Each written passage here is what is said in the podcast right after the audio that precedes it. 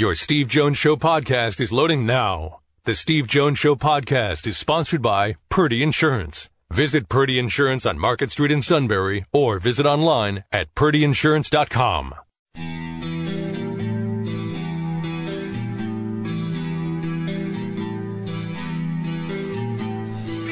Sports talk where your voice counts. This is the Steve Jones Show on News Radio 1070 WKOK. Now, from the Sunbury Motor Studio, here's Steve Jones. Welcome back. Final hour of the show. Phil Savage, Neil Coolong in the final hour here. We'll get to Phil in a moment. Our thanks to Kim Jones and Jessica Marksbury in the opening hour of the show. Today's show brought to you by Purdy Insurance, Market Street in Sunbury. Go to purdyinsurance.com. Purdy's have insured this valley for decades because they've been able to find their customers the right insurance and a wide variety auto, home, life, business, you name it, they can find it for you. And not only that, but they go out of their way, painstakingly finding you the best price because they know everyone's on a budget. They know that. But they also want to make sure that not only you're on a budget, but you're covered. That's Purdy Insurance, the best in the business. Go to Purdy Insurance, Market Street in Sunbury, purdyinsurance.com. And don't forget about the Purdy Memorial Golf Tournament coming up on Wednesday, May 2nd at the Susquehanna Valley Country Club. We'll be there again. Looking forward to that. It benefits the greater Susquehanna Valley YMCA. It is one of the truly great events of the year. I enjoy it so much, and we're privileged to be a part of it again. And of course, we're in the Sunbury Motors studio. Sunbury Motors, 4th Street in Sunbury. Sunbury Motors Kia routes 11 and 15 in Hummel's Wharf. Penn State football practice, spring practice gets underway today. Pro Day is tomorrow. We'll talk to Phil Savage about that in a moment. Phil, of course, runs the combine. Phil, of course, runs the Senior Bowl, as well as being the color analyst, by the way, for the Alabama Radio Network with Eli Gold. And uh, we'll talk to Phil in a few moments about that. And uh, you mentioned spring practice. Every year, of course, the Coaches Clinic comes up, and this year it's April 6th and 7th. The guest speaker this year at the Coaches Clinic will be Houston Texans head coach Bill O'Brien coming back to State College. Very, very nice. All right. Our play by play call of the day. Now, on a weekend, we had all these basketball upsets where Nevada won over Xavier, UMBC beat Virginia, North Carolina got knocked out by Texas A&M. There is only one play by play call today that the fans in our area want to hear. And that is from Cleveland at Quicken Loans Arena on Saturday night. Jeff Byers on the Penn State Sports Network as Bo Nickal takes the mat. Very intense right now. And now Martin is in on a beautiful shot. He gets into the legs. He takes Nickal to his back. And Nickal now rolling through. He takes Martin to his back. And Martin now in trouble. Nickal tightening up. Bo Nickal pins him. Bo Nickal wins the national title. How do you do, Bo Nickal? The Nittany Lions win the national title here in Cleveland. Bo Nickal does it. Seven times in the last eight years, the Nittany Lions have won the national championship in wrestling, a true dynasty, a gold standard in the history of collegiate wrestling in the sport. Yes, Iowa may have won more titles in a span, but not in this kind of style and this kind of entertainment where they've advanced the sport. Penn State has advanced the sport in eight years because of the style of wrestling. Four individual titleists Jason Nolf, Bo Nickal, of course, Vincenzo Joseph, Isaiah Martinez. You waited 360. I waited 364 days for this. What to score a point? I was impressed. And Zain Retherford joining Ed Ruth as a three time national champion at Penn State. And Mark Hall was a near miss on a second straight title. The best of the best, the Penn State wrestling team. Basketball coming up tomorrow night. You'll hear it here on News Radio 1070 WKOK. The quarterfinals of the NIT tomorrow night. The Nittany Lions will play at Marquette at 7 o'clock. We'll be on beginning at 630. All right, let's bring in the, the, outstanding Phil Savage. He runs the Senior Bowl in Mobile, Alabama. He's also the color color analyst on the Alabama Radio Network with Eli Gold. Phil, welcome back. Great to hear you again. Thanks, Steve. Hope you're doing well, and and uh, maybe the weather is broken up there. Hopefully, it has down here. Certainly, spring has sprung. And by the way, I, I mentioned that Jack Ham you'd be on. He wanted to pass along his best to you. That's awesome. Hope Jack is doing well. Uh, he's he's one of the best. I tell you, I learned a lot uh, from him my first year in 2009 doing the color for Alabama in terms of what it really takes to try and uh, be good at that job. And you are. Uh, you and Eli are a dynamic combination because you bring something different to the table, and that includes your experience of trying to work with the Senior Bowl.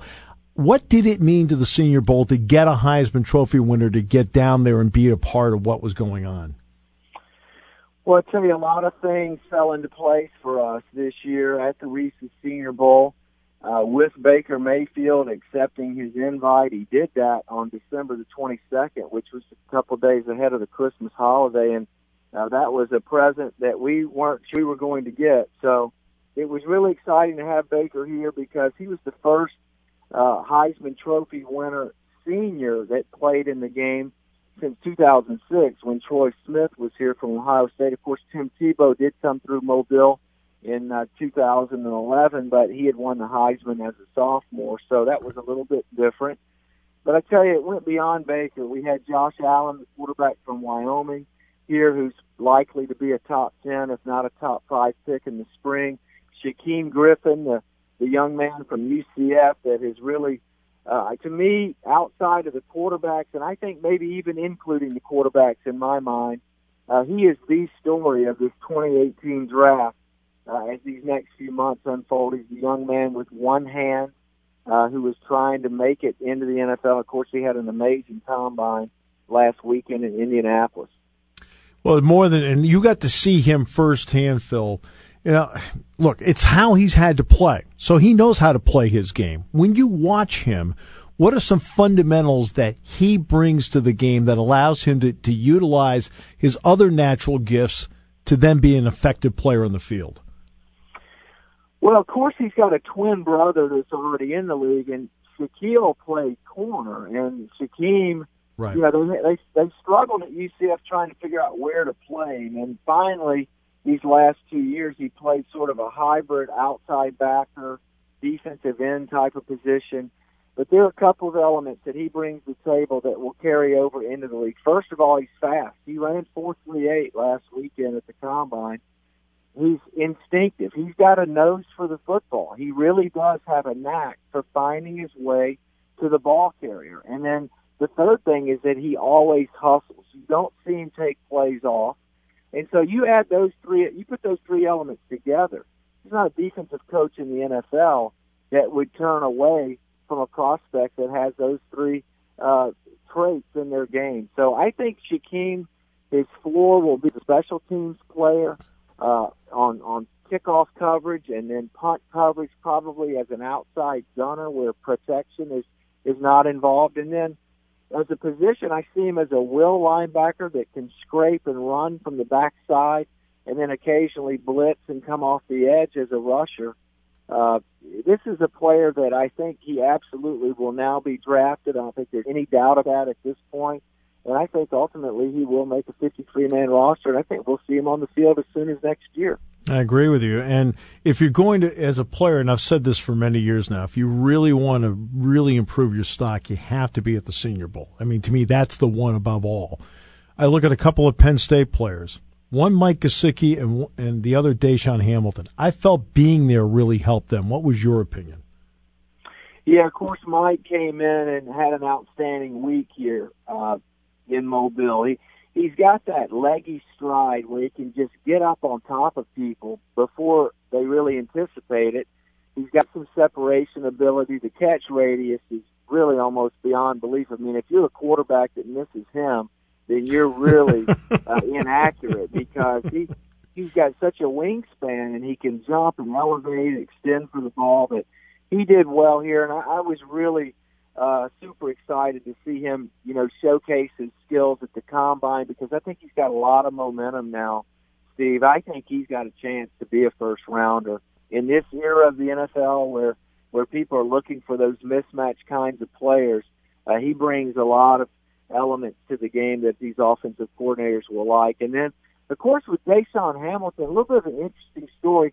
He was sort of an alternate for us. He rode right outside of our, you know, top six or seven North receivers for it seemed like weeks on end, and nothing really happened. Took his invite to the East West Shrine game.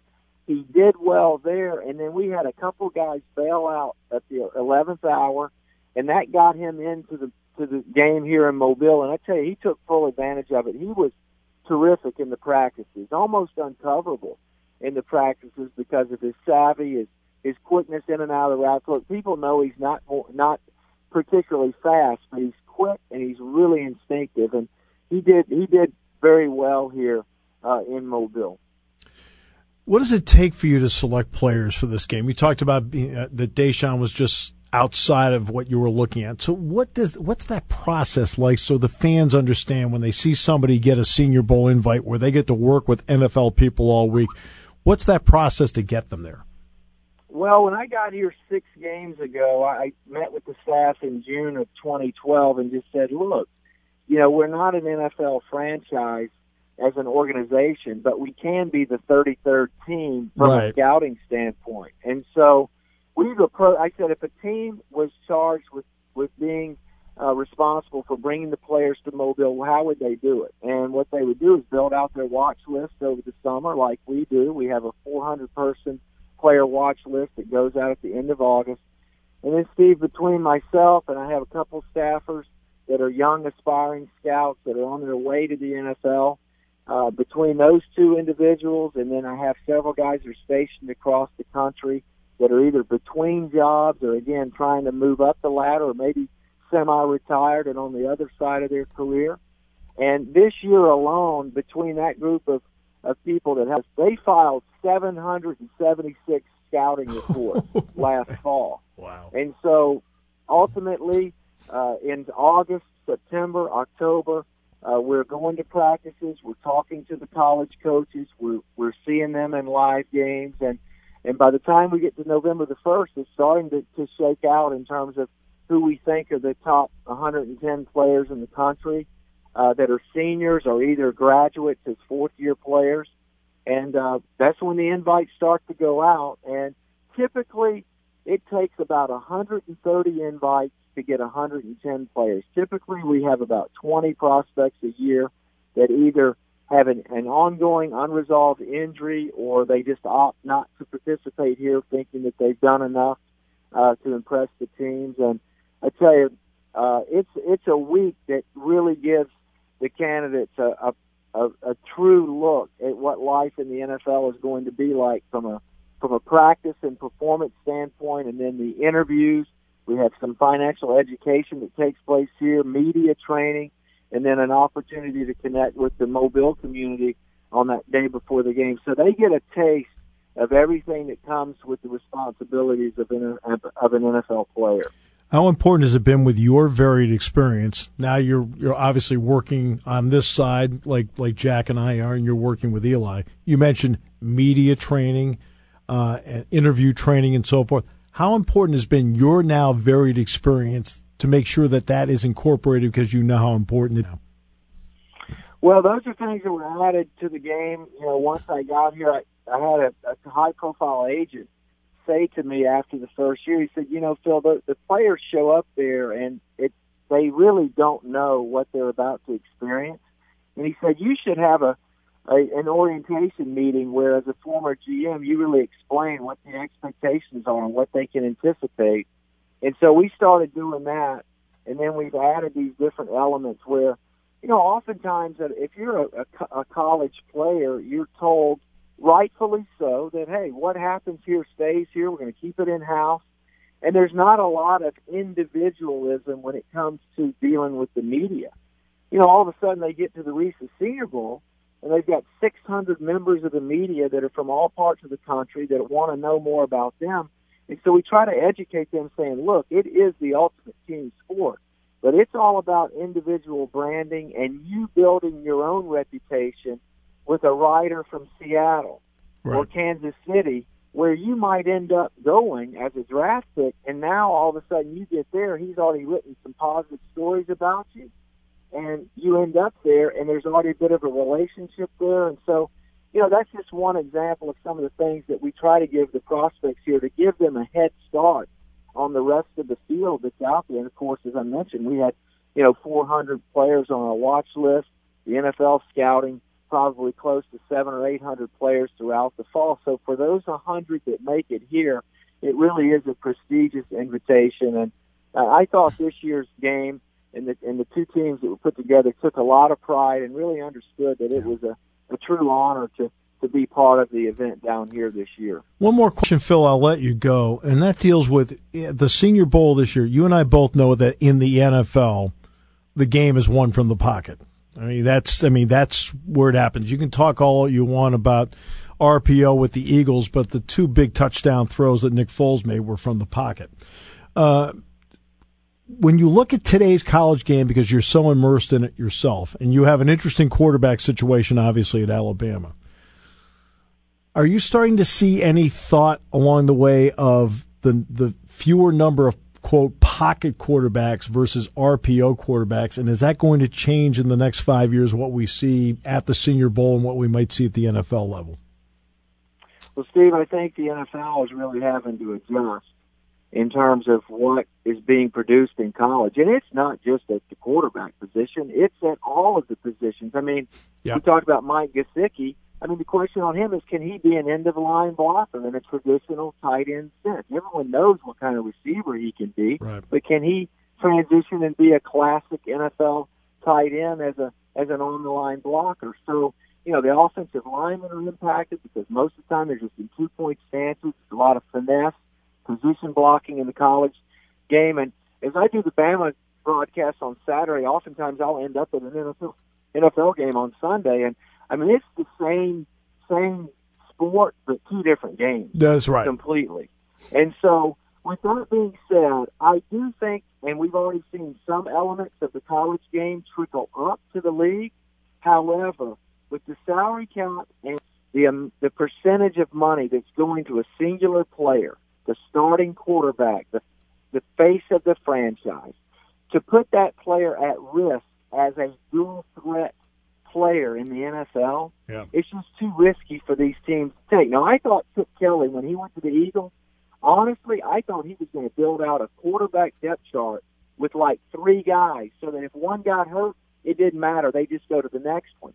That never happened there uh, like I thought it might. Right. And again, the rest of the teams, uh, I just it's just too it's too much of a risk to put your quarterback in harm's way as a runner. Now, obviously, Foles, Nick Foles and the Eagles worked around that with their RPOs. He, he rarely, if ever, kept the football, That's but right. they did it through they did it through an actual zone read and then a throw off of it rather than a zone read and a run uh, off of that action. But uh, there's no question that uh, you've got the NFL is leaning on the colleges to be their minor league, but the minor league programs in the general sense, aren't really prepping the players for what they're going to be asked to do in the NFL. And that's a general statement about the contrast between college and, and pro. It is two different games. Thank you so much, Phil. Absolute pleasure. Don't chat often enough, but I do appreciate all the time you do give us.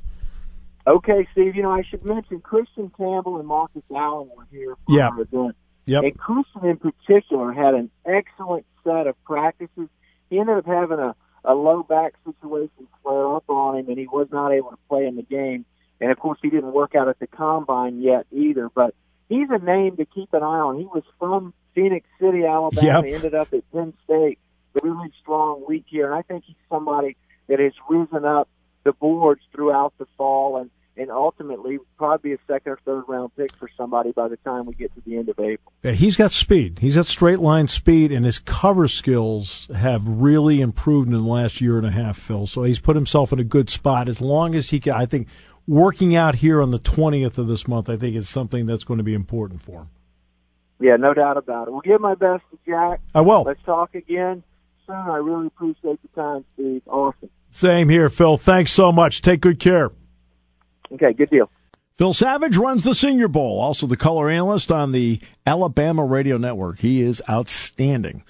Uh, tomorrow, pro day here. And Tom Bradley, I mentioned Bill O'Brien coming back for the coaches clinic. Tom Bradley's coming back tomorrow, secondary coach for the Steelers. I know he, uh, Scrap is impressed with the Penn State defensive backs, and the Steelers could use them. So he's going to take a long, hard look at that tomorrow. And then spring practice gets underway later today. Today's show brought to you by Purdy Insurance, Market Street in Sunbury. Go to purdyinsurance.com. We're in the Sunbury Motors studio. Sunbury Motors, 4th Street in Sunbury. Sunbury Motors Kia routes 11 and 15 in Hummel's Wharf. Neil Coolong, USA Today, in the final half hour of the show. Thanks for joining us today. Great to have you with us. Penn State basketball tomorrow night, 7 o'clock. The tip. We're on at 6.30 here on News Radio 1070 WKOK. Attention, Central Pennsylvania truck buyers. This is the sales event you've been waiting for. Sunbury Motors annual March New Truck Sale. SMC is the only Ford dealer in the area that has four city blocks of new Fords and has sold over 40,000 new trucks. Sunbury Motors has over 320 new Fords to choose from. SMC has Motor Trend's Truck of the Year, the 2018 Ford F-150 starting at 25,969. SMC has 61. That's right, 61. 2018 Ford Escapes, and they're priced from just 19,730. There's 25 2018 Ford Explorers starting under 30 grand, and there's 45 2018 Ford Super Duty trucks from 38,584. Plus, 0% financing for up to 72 months on select models. Central VA truck buyers, this is it. SMC's annual March New Truck Sale. Sunbury Motors Ford in the North 4th Street Auto Plaza, Sunbury. If you're not insured with the Purdy Insurance Agency, you may not be getting the most out of your insurance coverage. Locally owned and family operated for over 90 years, the experienced team at Purdy will compare your rates and coverage among a number of nationally recognized insurers to make sure you're getting the most out of your insurance dollars. And once you join the Purdy family of customers, you'll experience service and claims handling that's second to none. Call 1 800 677 2478 to see what Purdy Insurance can do for you.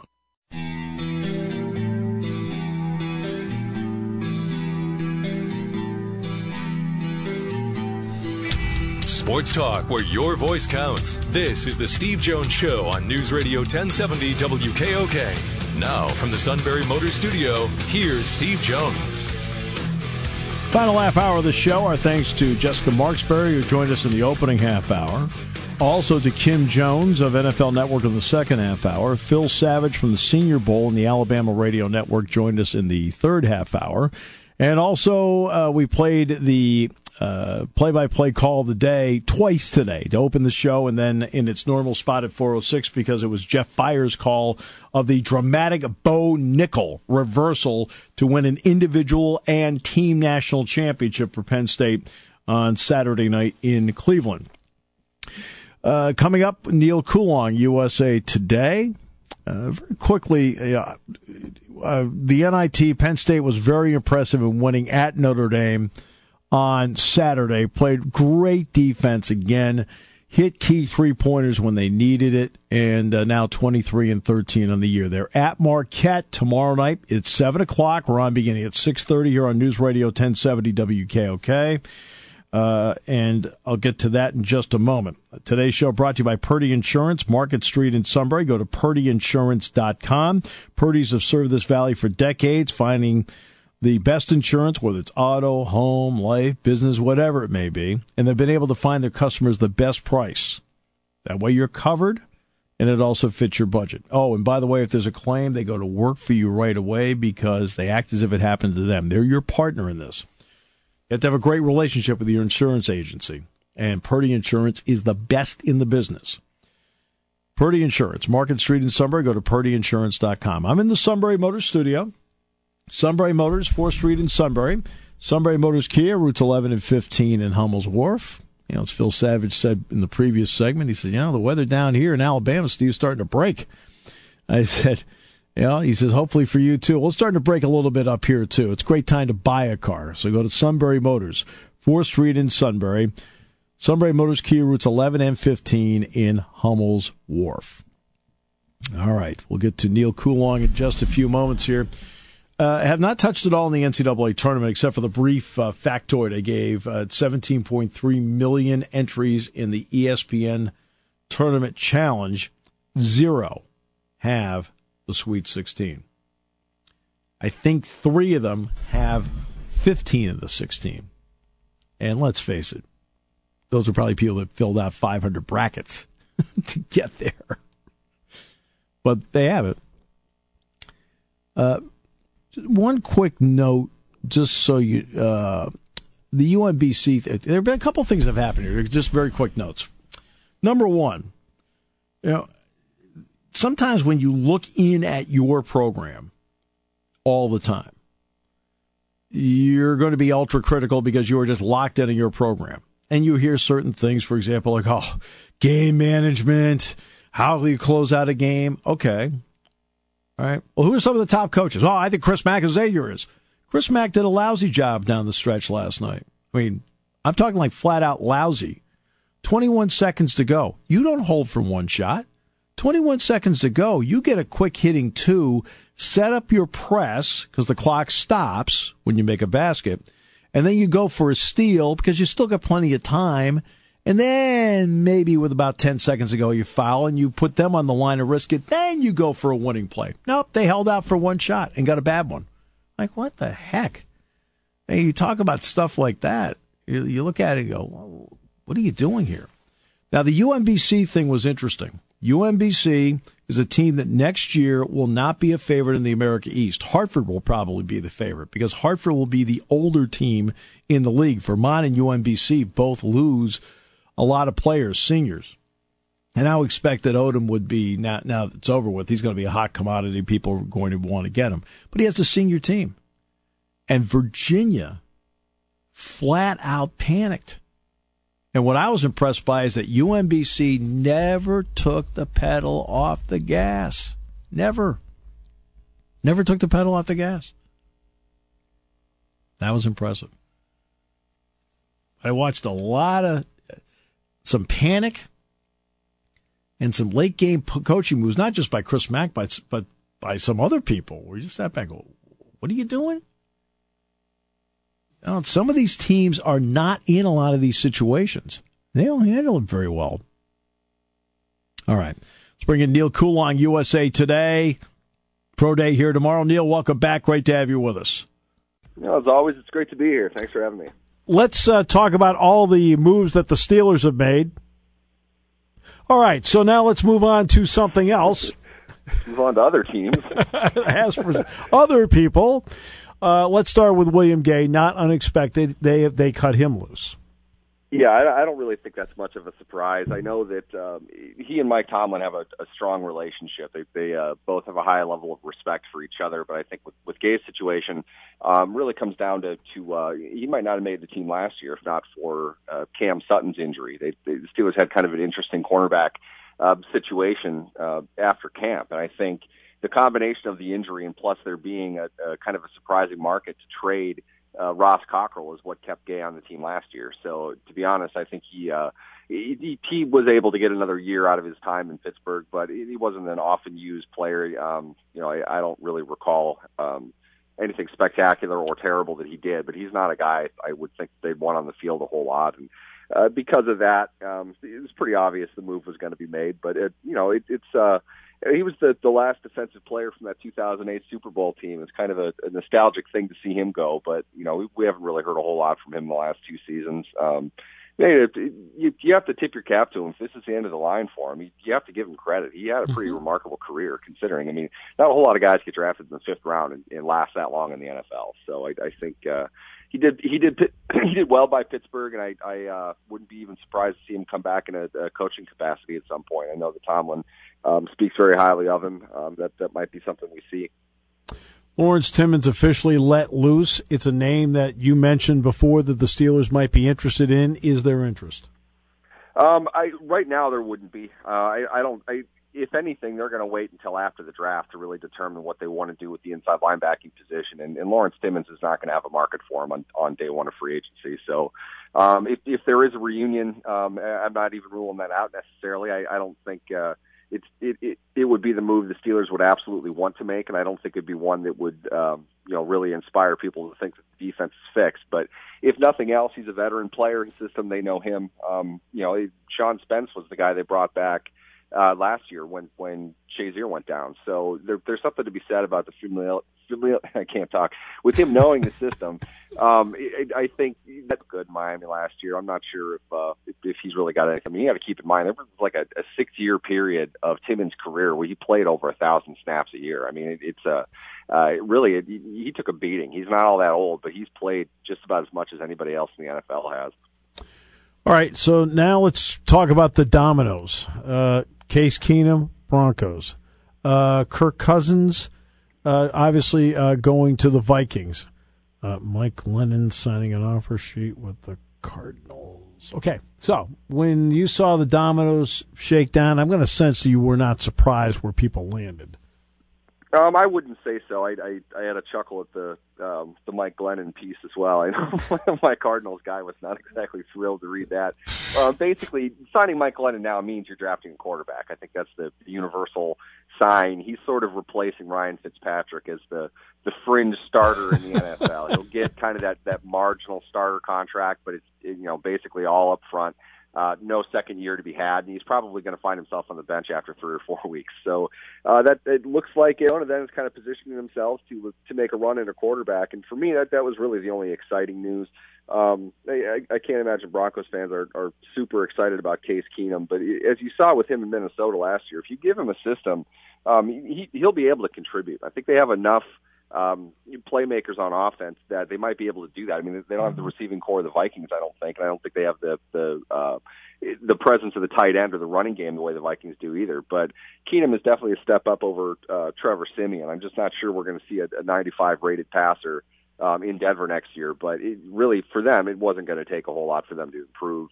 Um, I, I don't think they could have afforded Cousins, not for the, the dollars I'm hearing Minnesota is going to throw at him. The fact that like all of it is guaranteed, I, I don't think Denver could have made that deal. So uh, they they probably anticipated Keenum being their guy, and I, I don't think it's a terrible uh, notion for them. I, I think they can get better uh, with a player like that in there. But you know where they are, I wouldn't be surprised if they draft a quarterback too. Which means the team on the outside looking into all of this quarterback stuff happened to be the New York Football Jets. Uh, where do they go? Is it is it now just pure draft for them? Um, what do they do? They, really, they, they keep McCown. What's interesting to me is, is one, I, I don't know why everyone's down on McCown. I, I I'd give him a shot mm-hmm. over um, Keenum, probably to be honest with you. If it's me, if I'm looking for a, a bridge guy, you know, I, McCown is he's smart. Um, he knows the offense as well as the coaches do. He has a, a very well uh, respected, um, you know, intelligence across the league. He's the type of guy that you want on your roster. I don't think they want to get rid of him, but right. at the same time, I don't think they would have had a chance at Cousins anyway, simply because they're drafting seventh overall. Right. Um, at that spot, it, it's almost impossible for a team to, to not go Philadelphia and tell your starting quarterback you're not going to draft a quarterback and then draft a quarterback. Right. You know, it, the, the same situation shook down with uh, Bradford and Carson Wentz in Philadelphia two years ago. Um, from Cousins' perspective, I would imagine he's thinking, like, you know, for the betterment of, of the franchise here, I, I'm looking at, you know, let, let's just say the Jets, you know, sniffed around or, or somehow quietly and under the radar um, gave Cousins an idea of what they were looking at if Cousins is going to take, and not without even visiting anybody else, he's going to take a three-year deal from Minnesota that basically represents the Jets didn't make him anything better, and that really says right. we're going to draft a quarterback. And if, if that's the case, Cousins, you know, he, he'd have to get everything up front. And if that's the case, you know, I'm not sure the Jets will be as willing to do that because they have the seventh pick, whereas the, the Vikings are way down in the first round. They, you know, that that opportunity really isn't there for them. So Cousins is going to get a much stronger chance to last um, in Minnesota than he would have in, in New York. I don't think the Jets really could have been considered if you're Cousins. So they're going to have to draft. And what what uh, what's rough for them, and it usually is, they're they're kind of out of the running. If you know, it, it's possible um, the teams that are there now and other teams that could trade up to get ahead of them, they could get the fifth best quarterback in the draft at, right. at what? Where are they? Seven overall. I mean, right. that's a that's a nightmare scenario, and it's really not all that far right. off. I, I could totally see that happening. So the Jets might have to trade up, and that that's a really tough thing for, for them to do, considering the lack of talent on that roster. They they need all those picks. Uh, how do you view what the Buffalo Bills did? Um, Bills are such an interesting franchise, aren't they? I mean, they, they, every year it's like it, it, it's a massive swing one way or another. If they're not trading all the way back um, to to lose the rights to to Patrick Mahomes, which I thought was a huge mistake on their part. Now they're they're dealing their left tackle for the sake of moving up to to get into that quarterback range, like I was just talking about. They're right. they're going to have to try to compete probably for like a Baker Mayfield or even even um, Lamar Jackson at that spot. I think that's what they're trying to do. And you know, the the trade of Tyrod Taylor only suggests that. I mean, it's pretty obvious they, they don't have a quarterback, so they're they're going to look to have to draft one now, and it, it's going to be difficult for them to compete. And to do that, they gave up their left tackle. So now they don't have that position either. Um, it, in a way, it, the, the trade with Cincinnati is just kind of funny and ironic to me because it, it's almost exactly what Cincinnati did, just without the, the draft pick swaps when they got rid of Whitworth, Whitworth uh, creating the need for Cordy Glenn. So with that, I, I think you've got uh, a very unique situation in Buffalo, but that's just—it's so Buffalo. You're just not really sure what end of the, the you know the spectrum they are. You, know, it, it's always like their moves don't necessarily have the most logical reason behind them, and that, that's exactly why they do it. It seems, you know, I mean, maybe that's just me, but there's a reason why Buffalo kind of is, you know, typically in that seven to nine to nine to seven range. Right. Um, in, in wherever it is that they end up drafting every year, they're, they're going to make it interesting. That's for sure. Yeah, you don't want to be the Atlanta Hawks. You're just good enough. you never can't get out of being just good enough. Well, and so you're saying and suggesting Nate Peterman is not the answer. I I don't think the Nate no, Peterman is the answer. And, and to be kidding. honest, I mean it's it's easy to poke fun at the four interceptions.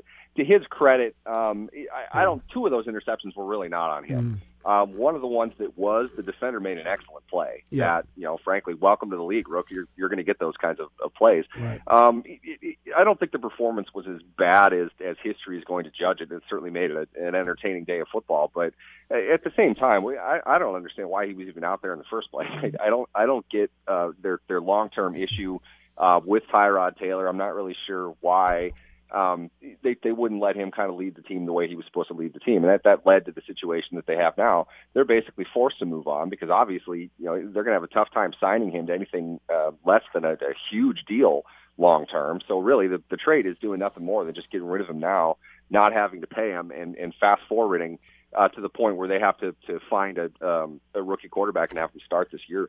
Which then brings us to the Cleveland Browns. They have shown a rather fair amount of activity. Yeah, you know it was a it was it was a fun um, 24 hour period there. I think my my Browns editor's head was about to explode at one point. um, the the good thing with it, and I'll say this, it really kind of two things stood out to me. One, I, I remember seeing a tweet from a guy that announced that the Cleveland Browns bandwagon is now full. They won't be allowing any other uh, people on it. It's like uh, okay, you traded for a quarterback with one year left on his contract when you're about to draft a rookie you got a, a $16 million slot receiver who's playing on the franchise tag that might not even sign with you next year. You got a, a, a cornerback that you need to move to safety because the team you traded him from, it, you know, saw him just get manhandled over the last two seasons. Did you really improve your team all that much, or did you just finally catch up with uh, average bottom line of an NFL football team. You finally took draft picks and converted them into NFL players. These guys are not high level guys, though. Okay, it's it's nice to see the Browns want to compete, and the flurry of activity I think definitely gets people excited.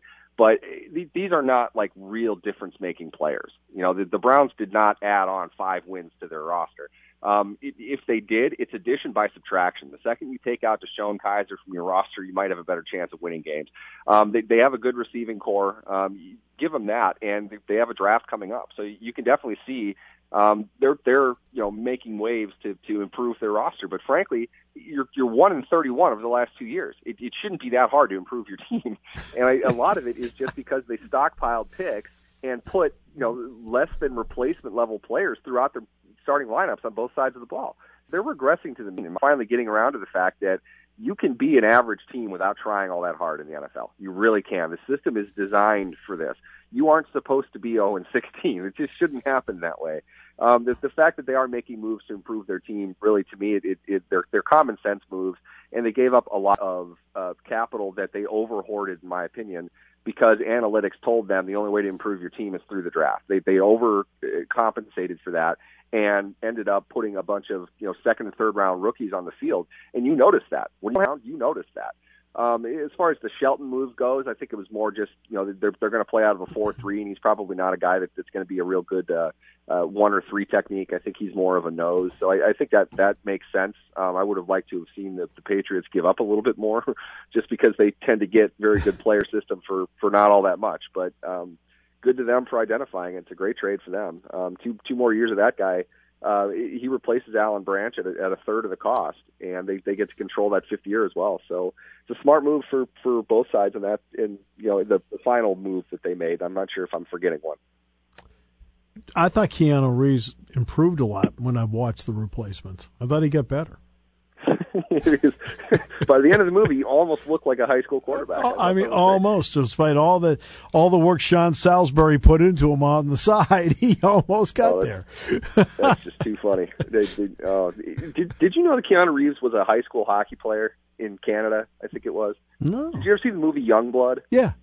It's a classic, just terrible uh, Rob Lowe '80s movie. Yeah. Um, it, we, I was joking around with my brother about it. Who seemed less like a hockey player, Patrick Swayze Keanu Reeves, who's the goalie randomly, or Rob Lowe. It's like they didn't bring in anybody that had ever played the game of hockey before. Yet the movie is so oddly compelling. I'm for some reason bringing it up now. I don't even know why, but I, I hear Keanu Reeves. I think of the replacements, and I think of Youngblood.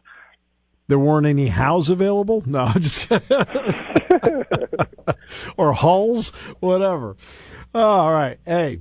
Thanks so much, Neil. Appreciate the time as always. It's amazing how we were able to fill this segment up and really barely talk about the Steelers.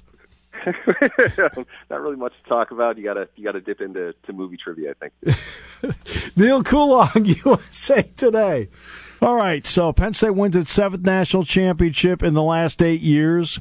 Bo Nickal, Jason Nolf, Vincenzo Joseph, and Zain Retherford all winning individual titles.